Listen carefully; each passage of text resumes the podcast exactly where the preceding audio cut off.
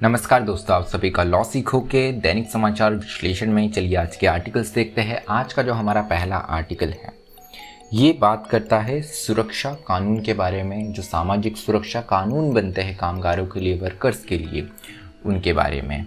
किस प्रकार का नया कोड आया है और वो कितनी सुरक्षा प्रदान करता है, खासकर अभी की स्थिति में जब एक जीवन यापन भी काफ़ी मुश्किल हो चुका है, जो असंगठित क्षेत्र के जो कामगार है उनके लिए। तो हम एक बहुत अच्छी चर्चा करेंगे, इसमें बहुत ही इंटरेस्टिंग आर्टिकल है तो हम आगे देखते हैं। उसके बाद में जो हमारा दूसरा आर्टिकल है द इंडियन एक्सप्रेस से लिया गया है। इंडियन एक्सप्रेस का एक्सप्लेन सेक्शन जो कि बहुत अच्छा होता है, उससे हमने ये आर्टिकल लिया है। यहाँ पर हमने यूके की जो केयर्न कंपनी है, उन्होंने एयर इंडिया को यहाँ पर सू करा है मतलब उन पर केस दायर किया है न्यूयॉर्क में। तो ये किस लिए किया है? इसके पीछे क्या कारण है? कौन सा ऐसा इंसिडेंट हो गया जिसके बारे, बाद में ये डिस्प्यूट देखने को मिली है? हम ये सारी चीज़ों के बारे में इस आर्टिकल में पूर्ण विश्लेषण करेंगे। अंत में न्यूज़ इन फ्लैश होता है, जिनमें हम महत्वपूर्ण समाचारों के बारे में चर्चा करते हैं। तो चलिए मैं आगे बढ़ूँ। उससे पहले मैं अपना परिचय करवाना चाहूँगा। मैं खुशवंत पवार। अगर आप चाहें तो मुझसे ट्विटर और लिंकडिन पर जुड़ सकते हैं। ट्विटर और लिंकडिन के डिस्क्रिप्शन जो के बारे में जानकारी जो है वो डिस्क्रिप्शन में दी हुई है। चलिए, हमारा जो पहला आर्टिकल है, इसी बारे में है। सोशल सिक्योरिटी सामाजिक सुरक्षा कानून जो है, जो लीगल फ्रेमवर्क है हमारे देश में कामगारों को लेकर, उसके बारे में कि कैसे सामाजिक सुरक्षा का सर्वभौमीकरण करके एक हम अच्छा निदान निकाल सकते हैं और ये अपने आप में कितना सक्सेसफुल हो रहा है क्योंकि एक कोड आ चुका है। तो इस चर्चा के पूर्व आपसे एक निवेदन है। अगर आपको हिंदी दैनिक समाचार विश्लेषण अच्छा लगता है तो आप ज़रूर लाइक कीजिए।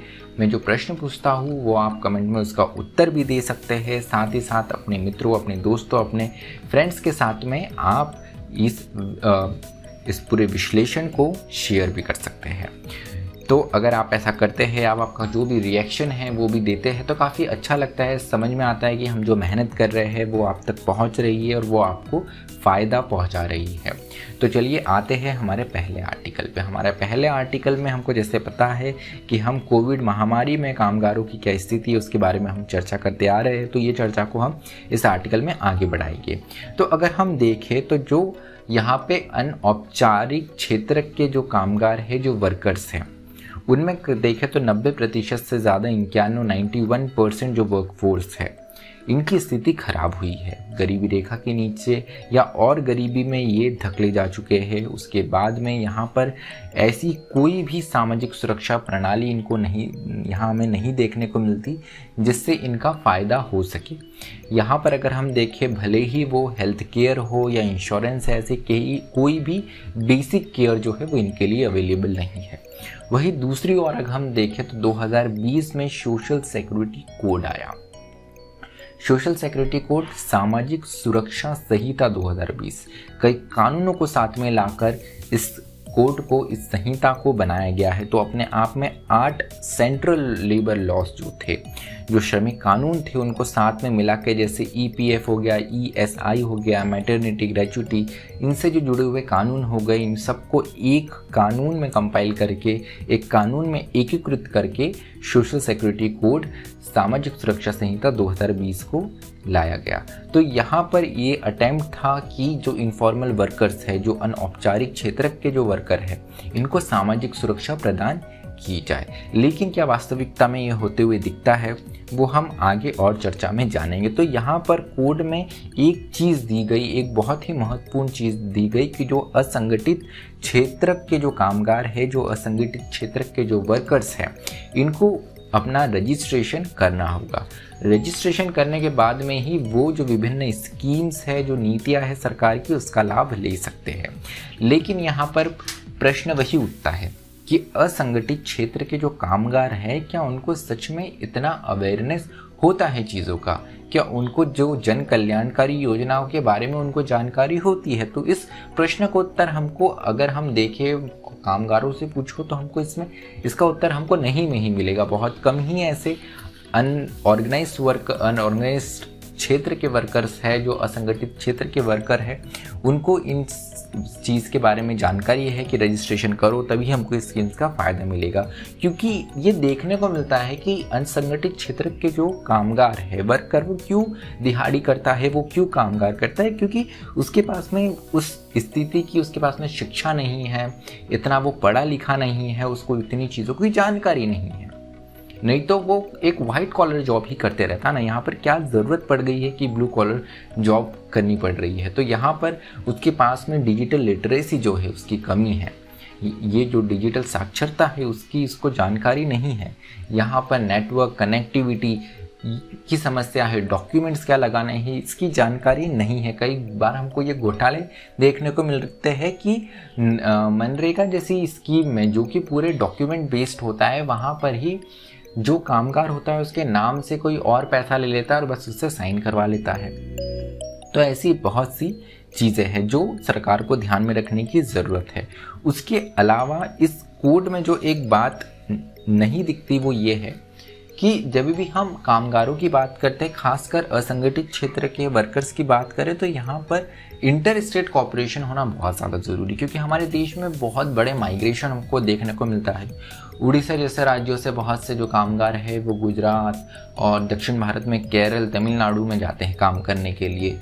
यूपी, बिहार से बहुत सारे लोग गुजरात और महाराष्ट्र जैसे जो इंडस्ट्रियल राज्य है, वहाँ काम करने जाते हैं। तो देश में अलग अलग जगह, यहाँ पर सिर्फ़ ब्लू कॉलर जॉब वाले नहीं, यहाँ पर इवन वाइट कॉलर जॉब वाले आप में से कई लोग भी जो ये विश्लेषण सुन रहे होंगे वो हो सकता है वो भी अपने घर से कहीं दूर काम कर रहे हो।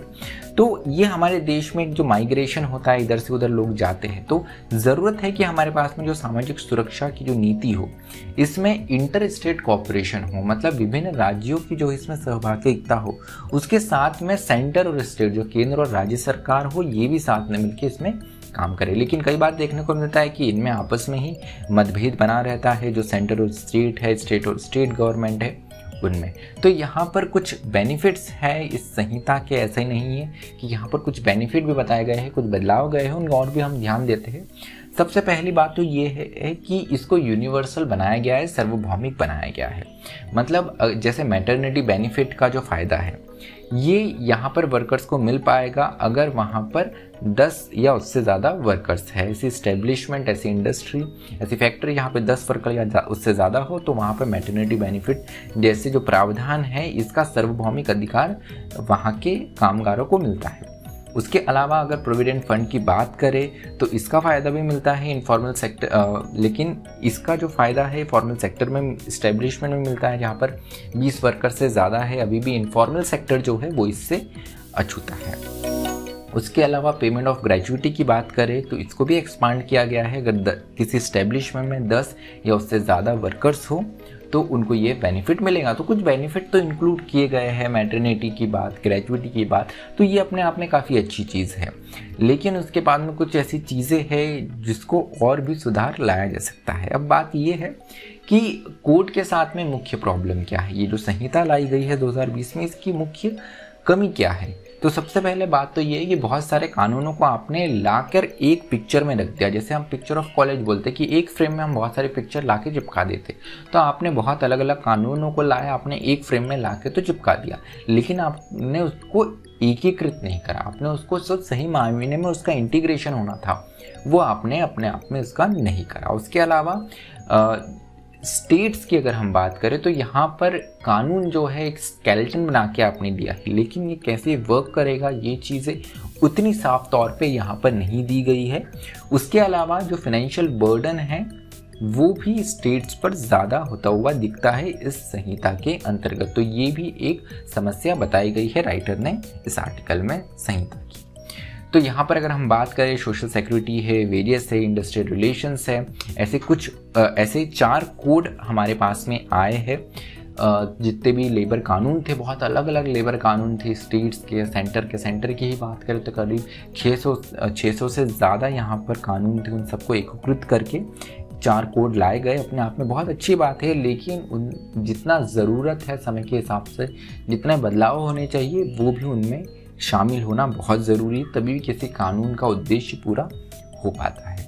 तो चलिए Cairn energy PLC versus Air India ये केस हम जानेंगे कि क्यों केयन एनर्जी जो है, उन्होंने एयर इंडिया को सू करा है, उन पर एक मुकदमा दायर किया है न्यूयॉर्क में।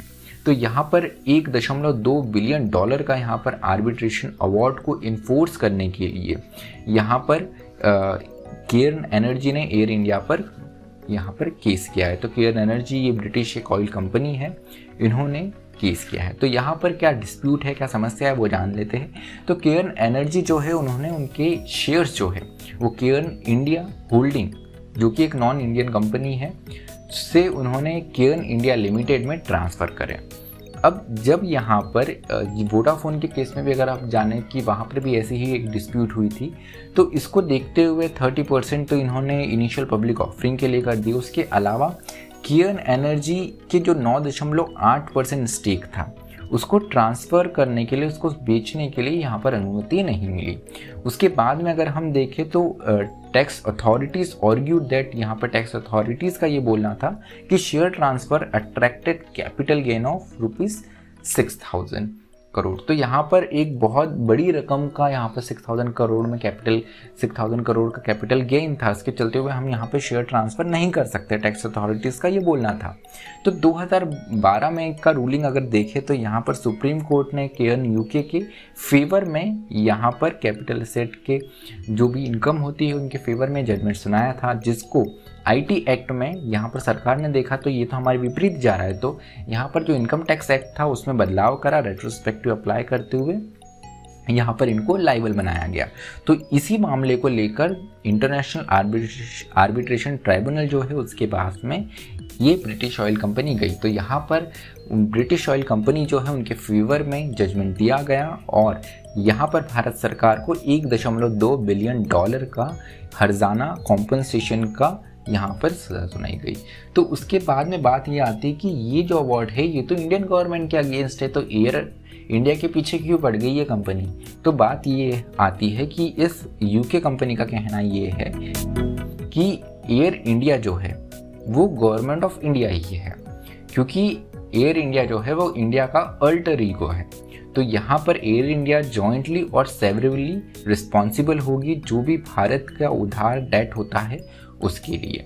तो उसके अलावा उनका ये भी कहना है कि एयर इंडिया जो है वो कम्प्लीटली भारत सरकार के द्वारा ऑपरेट की जाती है, उनके द्वारा कंट्रोल की जाती है। और यूएस में ये देखने को मिला है कि प्रिंसिपल एजेंट रिलेशंस के अंतर्गत ऐसे जो कंपनीज़ हैं, जो गवर्नमेंट से डायरेक्टली कंट्रोल है, उनके फेवर में जजमेंट सुनाया गया है कि जो कंपनी है, वो भी रिस्पॉन्सिबल होंगी हर जाना भरने के लिए। तो अभी और कुछ जो बाकी केसेस है, वो देखने को मिलेंगे। एयर इंडिया का कितना एयर इंडिया पे गवर्नमेंट ऑफ़ इंडिया का कितना कंट्रोल है, कितने बेनिफिट इन्जॉय करते हैं। अब यहाँ पर इस कंपनी को शायद ये नहीं पता होगा कि एयर इंडिया जो है वो अपने आप में कई वर्षों से यहाँ पर नुकसान भुगत रही है और भारत सरकार को यहाँ पर उन्हें पैसा डाल के उसको चलाना पड़ रहा है। तो चलिए आगे आने वाले समय में देखने वाली बात रहेंगी। असेट अटैच करे हैं वैसे असेट जो है वो यहाँ पर यूएस में अटैच किए हुए हैं। तो हो सकता है इनकी नीलामी करके भी पैसा वसूल किया जाए, लेकिन भारत भी यहाँ पर पीछे नहीं हटा। भारत ने अपील जो है वो वो वापस यहाँ पर दायर करी है। यहाँ पर नीदरलैंड में तो हेग में और आर्बिट्रेशन अवार्ड आया था, इसलिए नीदरलैंड में यहाँ पर अपील दायर की गई है। न्यूयॉर्क में एयर इंडिया के सेट है, इसको देखते हुए ये जो ब्रिटिश ऑयल कंपनी है, इन्होंने न्यूयॉर्क में यहाँ पर एयर इंडिया के अगेंस्ट केस किया।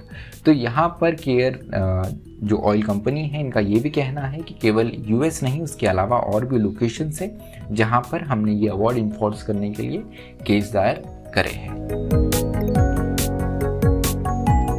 चलिए तो न्यूज़ इन फ्लैश पर आते हैं। न्यूज़ इन फ्लैश जो आज का वो ये है कि कन्वेंशन सेंटर्स जो है इनको इंफ्रास्ट्रक्चर स्टेटस मिलेगा। मतलब आधारभूत जो हमारा ढांचा होता है, आधारभूत जो संरचना होती है, जो जिसमें सरकार बहुत बड़ा इन्वेस्टमेंट करती है, अब अब इस श्रेणी में जो कन्वेंशन सेंटर्स है, उन्हें भी इस परिभाषा में इंफ्रास्ट्रक्चर की परिभाषा में डाला जाएगा।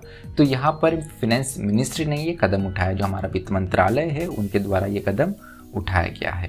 तो कन्वेंशन सेंटर को इस श्रेणी में डालने के पीछे एक रीज़न ये बताया गया है कि इनकी फाइनेंसिंग के लिए काफ़ी ज़्यादा मदद हो जाएँगी। ऐसे अगर कोई कन्वेंशन सेंटर के प्रोजेक्ट्स होते हैं, उसके लिए। तो यहाँ पर इंफ्रास्ट्रक्चर टैग अगर इनको मिलता है तो उसके अलावा यहाँ पर सिग्निफिकेंट टैक्स ब्रेक भी देखने को मिलेगा। उसके साथ में meeting in incentives conference and exhibition destination जो है, इनको बढ़ावा भी मिलेगा। यहाँ से रेवेन्यू भी ज़्यादा जनरेट होने को मिलेगा, क्योंकि हमारे देश में ऐसे बहुत बड़े बड़े ग्लोबल फर्म्स हैं। तो चलिए, आज का विश्लेषण हमारा यही समाप्त होता है। अधिक जानकारी के लिए आप लॉ सिको की वेबसाइट www.lawsico.com विज़िट कर सकते हैं। मुझे सुनने के लिए आप सभी का धन्यवाद। Stay tuned to law